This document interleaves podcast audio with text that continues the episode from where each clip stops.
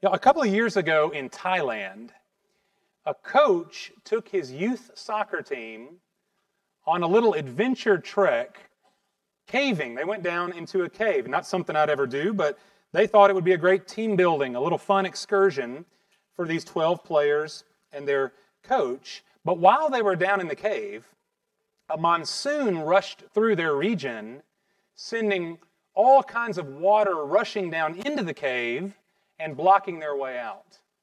And so this group of thirteen had to find a little rise in the cave to get away from the water, where all they could do then was to sit in the dark and wait and hope for rescue. Now, you, you may remember this news story from twenty eighteen. It took eighteen days and the efforts of over ten thousand volunteers to bring this soccer team back up to the surface.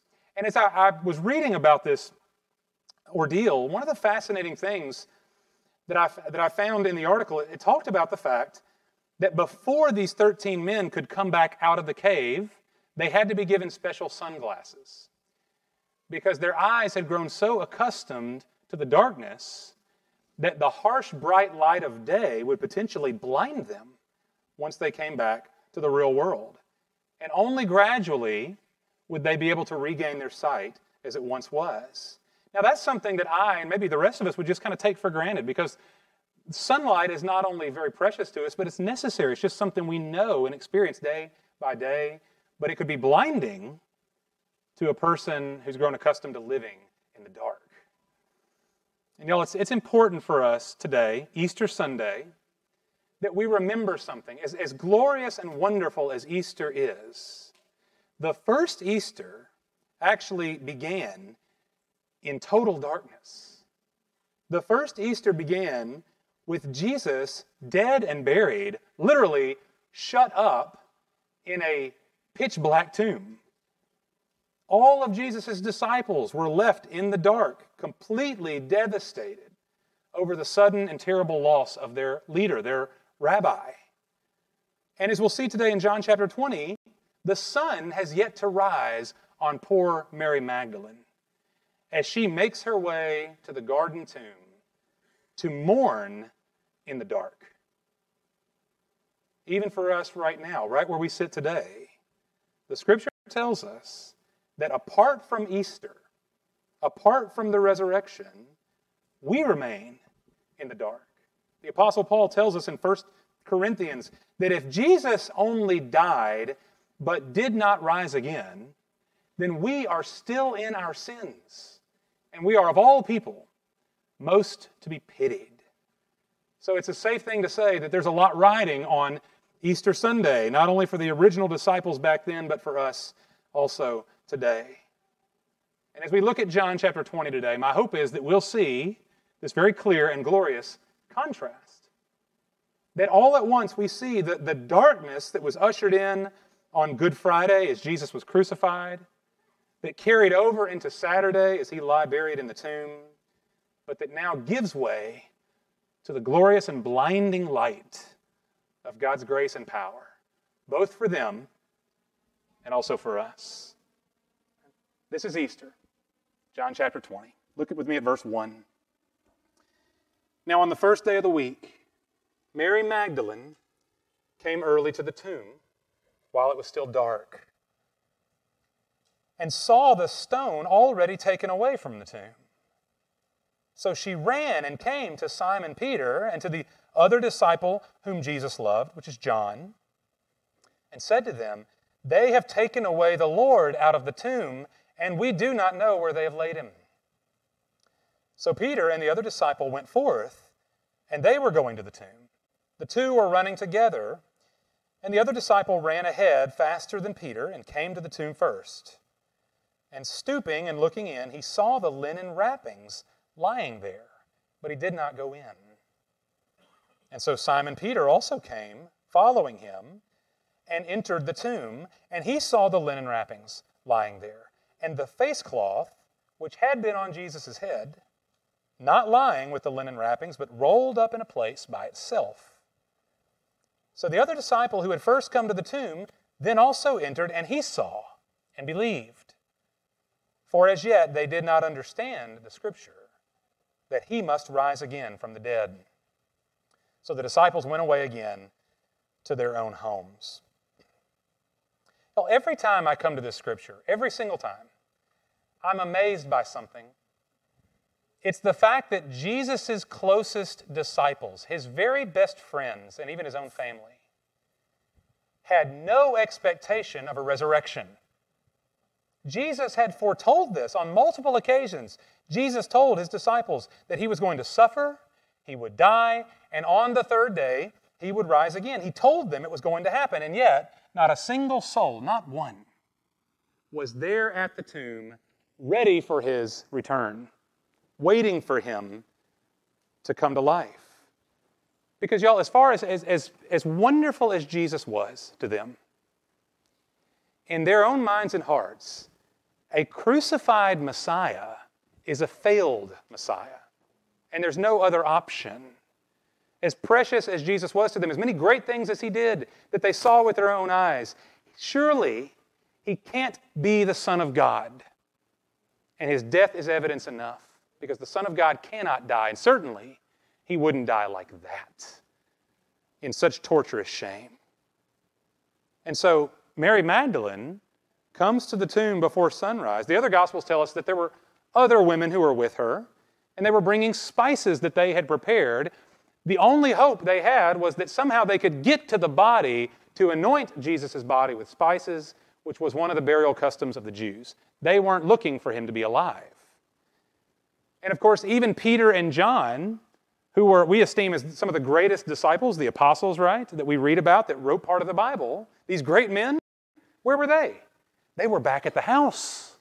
And John tells us later that they were in the house for fear of being persecuted themselves for their association with Jesus. They weren't expecting to find him alive either. And so when Mary discovers the stone has been rolled away, her immediate thought is what? Grave robbers. They've taken away the Lord. Whether it was the enemies of Jesus as one final way to shame him and his disciples, or someone simply looking to make some money off of the expensive linen wrappings that were in the tomb and the spices, who knows? But somebody came and took him. That's all she's sure of. So Peter and John, when they receive this news, they hop up and they run down to figure out what's the matter. And John tells us, of course, he makes sure to tell us that he's faster than Peter. Did you notice that? He says it twice, that John got there first. For forty years, I'm sure, after the fact, John was still ribbing his buddy over the fact that he got there fastest. Although Peter entered in first, right? So I'm sure that was his comeback. But these two men, they come to the tomb, and what do they find? The linen wrappings have been left behind. The face cloth had been neatly rolled up and set in its own place. And surely Peter and John are thinking, they're thinking, wait a minute. Grave robbers wouldn't have left the most valuable thing behind. The linen wrappings, the face cloth, that's what they would have been after. The spices, that's what they would have wanted. The body would have done them no good. Grave robbers couldn't have done this. Now, John says in verse eight that when he saw the tomb and the wrappings and the face cloth, that he saw and believed. But immediately after that, he makes a confession of himself and all the disciples. In verse nine, we just read this. It says, "For as yet they did not understand the Scripture, that Jesus must rise again from the dead, and so the disciples went away again to their own homes." They didn't, not only did they not expect a resurrection, but even when they're given the initial evidence, they cannot understand. They can't make sense of this. You know, y'all, if John, I, I try to make a point of this every year. If John were trying to spin a nice resurrection myth for us, he just wouldn't have written it like this. The story lacks all credibility and believability as a legend. For one, and y'all, we don't like to hear this. Praise God, it's not this way anymore. But for one, it was a woman who was the first eyewitness of the empty tomb. And in the ancient Jewish world, women were considered second-class citizens. They had no credibility in the larger culture. A woman's testimony was inadmissible in the court of law. Nobody would have believed Mary's story or taken it at face value. Okay, well, Peter and John come, and they see. They're credible, right? But you notice, John, of course, he's writing himself into the story as it happened. So this is a, this is first-hand eyewitness testimony, and yet he paints himself and Peter as pretty clueless and, frankly, cowardly. That on Resurrection Sunday, they're in the house hiding. And even after they see the empty tomb, and they're, they're, the wheels are turning here, but they still don't understand, and they go back home. If John were trying to make up a story for believability's sake, he's not really doing a very good job of it. But of course, this is what we believe, that he's simply recording the way it really happened. And this is, y'all, this is essential for us to get, because y'all, resurrection, not just any old resurrection, but the resurrection of Jesus especially, this is the most fantastic claim in all of history. There's nothing more far-fetched than this. And it's not just that it happened, we're saying a person actually rose from the dead, but if it's Jesus who rose from the dead, then we understand what that claim means. It means he really is the Son of God. It means it really is true, all that he said and did, and he is the, the one and only Savior of the world. If he's really alive, then it, then it changes the story for everybody. There's an awful lot riding on Easter, just like we said. And so I just, if we take a step back for just a moment, I want to encourage you all on this. You might be a person that if you're honest with your own heart and mind, you find the resurrection of Jesus a little hard to believe. And if you do, I want you to know today you're in good company. Jesus' own disciples wouldn't believe it. Even with, when presented with the first obvious piece of evidence, they went back home. They had no category for this. And so it's okay if we struggle with it too.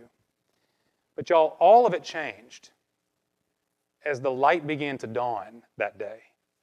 Because we don't celebrate that the disciples found an empty tomb. What we celebrate is that they actually saw the Lord, and they saw him alive. Look with me at verse eleven. But Mary was standing outside the tomb, weeping. And so as she wept, she stooped and looked into the tomb, and she saw two angels in white, sitting, one at the head and one at the feet, where the body of Jesus had been lying. And they said to her, "Woman, why are you weeping?" She said to them, "Because they have taken away my Lord, and I do not know where they have laid him." I, I, y'all, I want to give a few minutes to talk about Mary Magdalene and just how, how absolutely admirable a person she is. Remember, Peter and John, they've seen the empty tomb, and then they went back home. Mary didn't. Mary's got nothing better to do with her time. She's going to stay in the garden there. And she's weeping and searching and just hoping, so much so that even when she sees angels sitting in the tomb, it, it really doesn't even faze her. Y'all, if you, if you remember various points in the Bible when people encounter angels, they fall down half dead from terror, from amazement. And yet when Mary sees these two angels, it's like she's brushing them aside almost. All she cares about is Jesus. That's her only interest. And even though in Mary's mind he's still a dead Jesus, he's still dead, she simply wants to know where his body might be, because all she wants is to take care of him, to know that his body is taken care of. Now, if we ask this question, what is it about Mary Magdalene, uniquely her, that has her so grief-stricken, I mean, almost to the point of hysteria? She's so upset. Why? We don't get a whole lot of detail about this woman in the Scripture, but there's one detail that I think is especially helpful. It comes to us in the Gospel of Luke in chapter eight. You don't need to turn there. There's a little place early on in chapter eight of Luke where Luke says that one of the women who followed Jesus was Mary, who was called Magdalene, from whom seven demons had gone out. He doesn't elaborate. He simply moves on. That's the only detail we get. But we really don't need a lot more detail in this case to know something about Mary. That Mary, at one time in her life, was horribly possessed. That she was held captive by and ensnared by the devil, completely shrouded in spiritual darkness. Not just one demon, but seven. And within the Jewish culture that she lived, a person like her would have been totally ostracized, completely pushed outside of respectable society. Demon possession meant that you were out. We can't let a person like that live among us. She's a danger to us. She's a danger to herself. There's a place in Mark where Jesus encounters a man living in a cemetery who was possessed by demons and was constantly gashing himself with rocks, screaming at the top of his lungs. They had chained his body, and yet he was so strong that he had broken the chains that they had bound him with. That's what demon possession looks like in the New Testament. We're not told that about Mary, but we can we have a sense of what she might have gone through here. She was absolutely overwhelmed with darkness, and yet one day she encounters a man named Jesus of Nazareth who speaks a word and casts out her demons. And not only that, but he welcomes her in to draw near to him, to be one of his own followers. Jesus forgives all of her sin. He reconciles Mary Magdalene to God. And so by the grace of Jesus, this woman, who in every sense of the word was dead, dead morally, dead spiritually, dead socially, has now suddenly been made alive by the grace of Jesus Christ. She had been given wholeness now, and peace, hope and joy, acceptance and mercy. How could her life now be any better? But then all at once, on Good Friday, everything came crashing down again. The darkness came flooding in for Mary, perhaps now worse than it ever was before, because Mary, who had been given such grace, had to stand by and helplessly watch Jesus Christ as he was betrayed, falsely accused, convicted, beaten, mocked, and then crucified.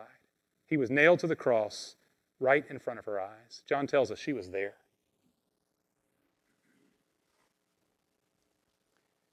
The one who had given her so much life was now dead. The light of the world had gone out.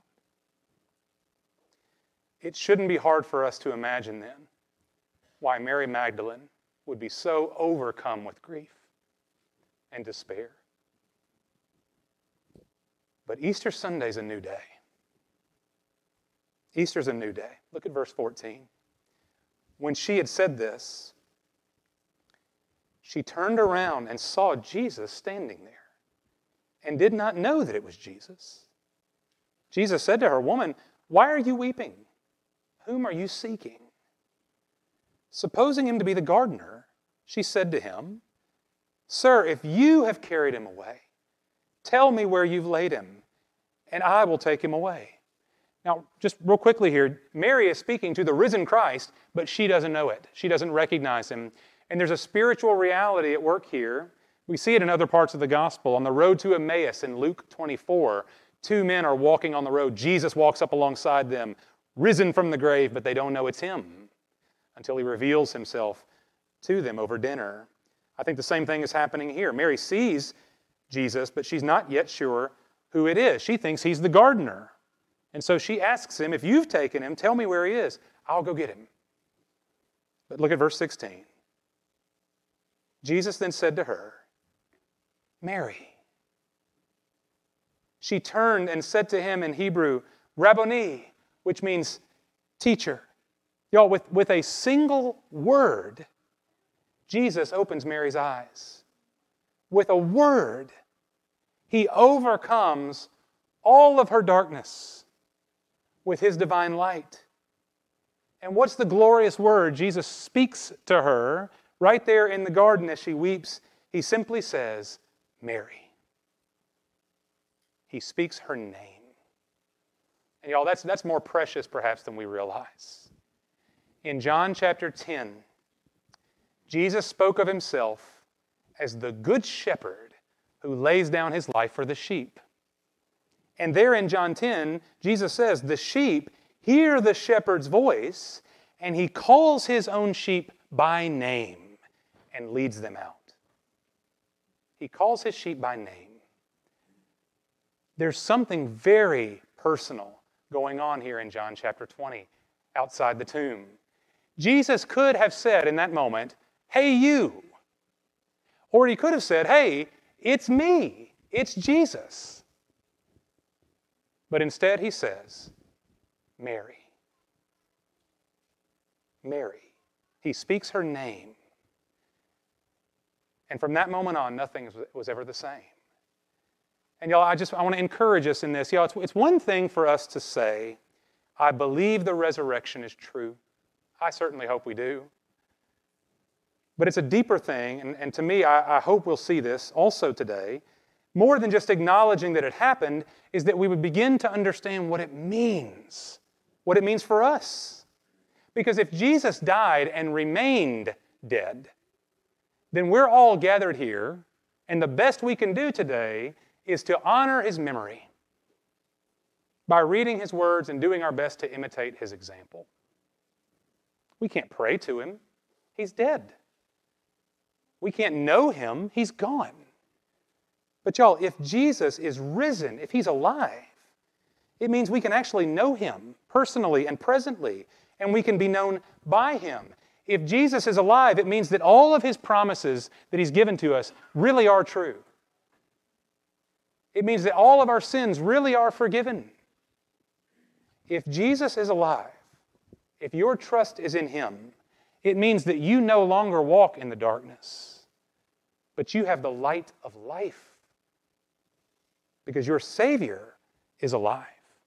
And y'all, that is a deeply personal grace. When you meet Jesus face to face one day, the most famous, most glorious person in all the universe, when he looks at you, he won't come up to you like you're at a cocktail party and say, hey, Chief, nice to meet you. He'll say, Kyle. He'll say, Jared. He'll say, Karen. He knows you. He knows his sheep by name. And he calls us by name. That is the privilege of a risen Savior. We no longer walk in darkness, but we have the light of life. That's good news. Oh, when Mary sees Jesus, now alive, what's she going to do? She does what any of us would do in that moment. She grabs him, and she holds on tight. And when she grabs Jesus and clings to him, Jesus actually has a strange word for her. We see this in verse seventeen. It reads a little oddly. Jesus said to her, stop clinging to me, for I have not yet ascended to the Father. But go to my brethren and say to them, I ascend to my Father and your Father, and my God and your God. So Mary Magdalene came announcing to the disciples, I have seen the Lord, and that he had said these things to her. Now, Mary is clinging to Jesus. And, and in my own imagination, I feel like she's probably down on the ground, grabbing him around the ankles or the calves. Um, probably what Mary's thinking here is, is understandable. I lost you once, Jesus. I will not lose you again. I'm never letting go. And yet Jesus says to her, don't cling to me. Don't hold on so tightly. And that does read a little strangely. Is, is Jesus shooing her away in this, in this very precious moment? No. And, and I, I hope we'll recall this. Jesus has specifically chosen to reveal himself to Mary first. He didn't show up at the tomb thinking Peter and John would be there and, well, Mary's there. I guess I'll, you know, what else? You know, I don't want her to see me. Uh, no, he chose for Mary to be the one. He's not rebuking her. He's not upset with her. But he is trying to communicate. I think he's communicating something very precious. Don't cling to me right now. Don't hold on so tight. Why not? Because today's a new day. It really is a new day. You can't lose me again. You only thought you had lost me before. You certainly can't lose me from this moment forward. And in fact, even though I will soon ascend, meaning I will return back to the Father, Mary, you're going to have more of Jesus, not less. You're going to experience more of his grace and his presence in the days ahead, not less. Something that we come to understand, because after he ascended to heaven, he sent the very Spirit of God to indwell those who believe. We get more of him. And so when Jesus says, I ascend to my Father and your Father, my God and your God, he's not being redundant. He's communicating to us that there's something new that's taken place here. Jesus is telling us what the resurrection now means, not just for Mary and the disciples, but also for us. God is not just Jesus' heavenly Father, but yours and mine by faith. And we are now ushered into all the privileges, all the gracious things that are bestowed upon God's children, because we now are declared sons and daughters of the Most High. He is not only Jesus' Father, but now also yours. Because He is alive, we have life in His name, we belong to God as His adopted children. It's a new day. And besides all that, Mary, you've got a job to do. You can't hold on to me because you've got work to do. You've got to go and tell my brethren the good news.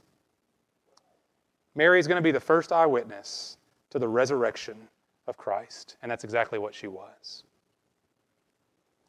Well, I, I said this earlier, how the first Easter really began in utter darkness. In those early twilight hours, there was nothing but death and grief. There was nothing but fear and disillusionment and lostness and despair. That's all the disciples were left with. That's all the world was really left with in that moment, seemingly. But then the light dawned. Then the sun rose, literally. A light both blinding and glorious, strong enough to expel the darkness once and for all, forever. It's the light of a risen Savior.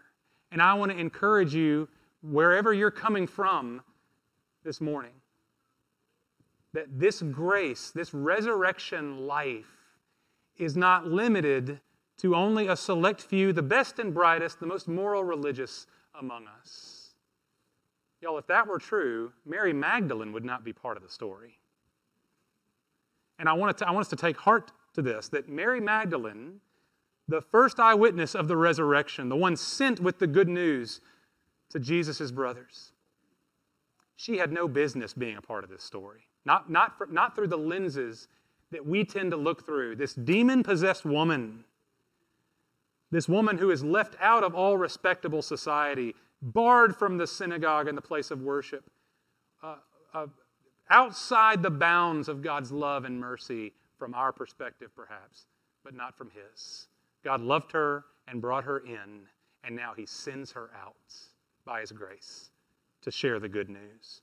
The grace of God is strong enough, is great enough to save anyone who calls upon the name of Jesus. The Johns and the Peters, the Mary Magdalenes.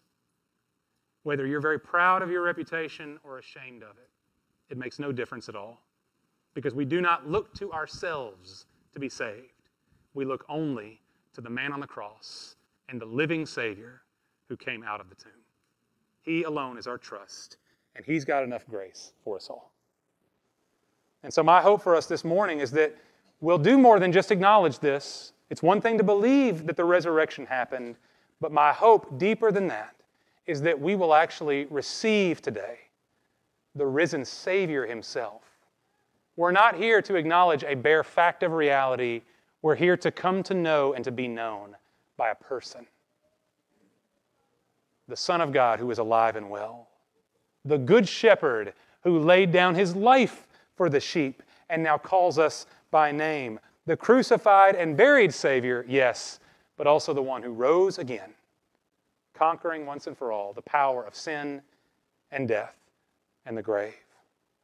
So that now everyone who looks upon Jesus Christ and proclaims His death and resurrection as our truest and only hope, we can say today's a new day. Nothing is ever the same. The Apostle Paul said it like this, Second Corinthians chapter four, "For God who said, 'Light shall shine out of darkness,' is the one who has shone in our hearts to give the light of the knowledge of the glory of God in the face of Christ." Easter Sunday is a day of brilliant, blinding light. And for all those who live in the darkness, we may now walk in the light of life. Would you pray with me?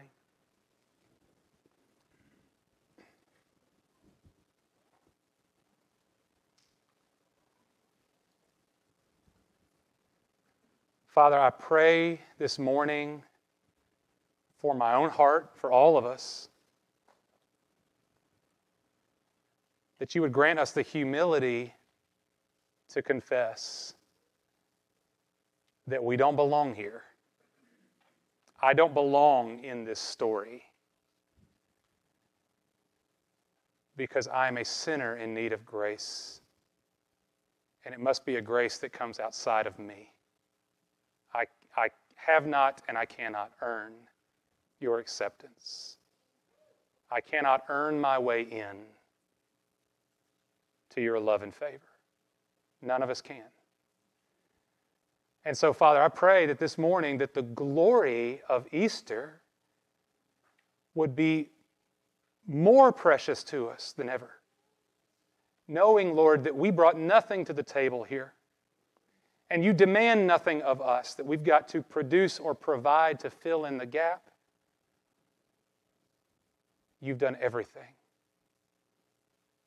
Lord, you sent your own Son into a world of sinners, into a world of darkness, that he might be the light of the world. And he bore our sins in his body on the cross, dying in our place. He was buried, and then he rose again to eternal, glorious, incorruptible life, never to suffer or die again. And all of it now, Lord, we receive as a free gift of your own mercy and love and grace. Father, will you help us this morning to see not only that Easter is, but also what it means. That we worship a living Savior, one who knows us and calls us by name, and has granted to us the very same resurrection life now promised to those who simply trust him. We will share in his glory forever because you have loved us this richly and freely. Father, as we see it, I pray we would savor it and delight in it this morning. Easter is a new day. Nothing is ever the same. Thanks be to you, God, and to your Son, Jesus Christ. And it's in his awesome name we pray. Amen.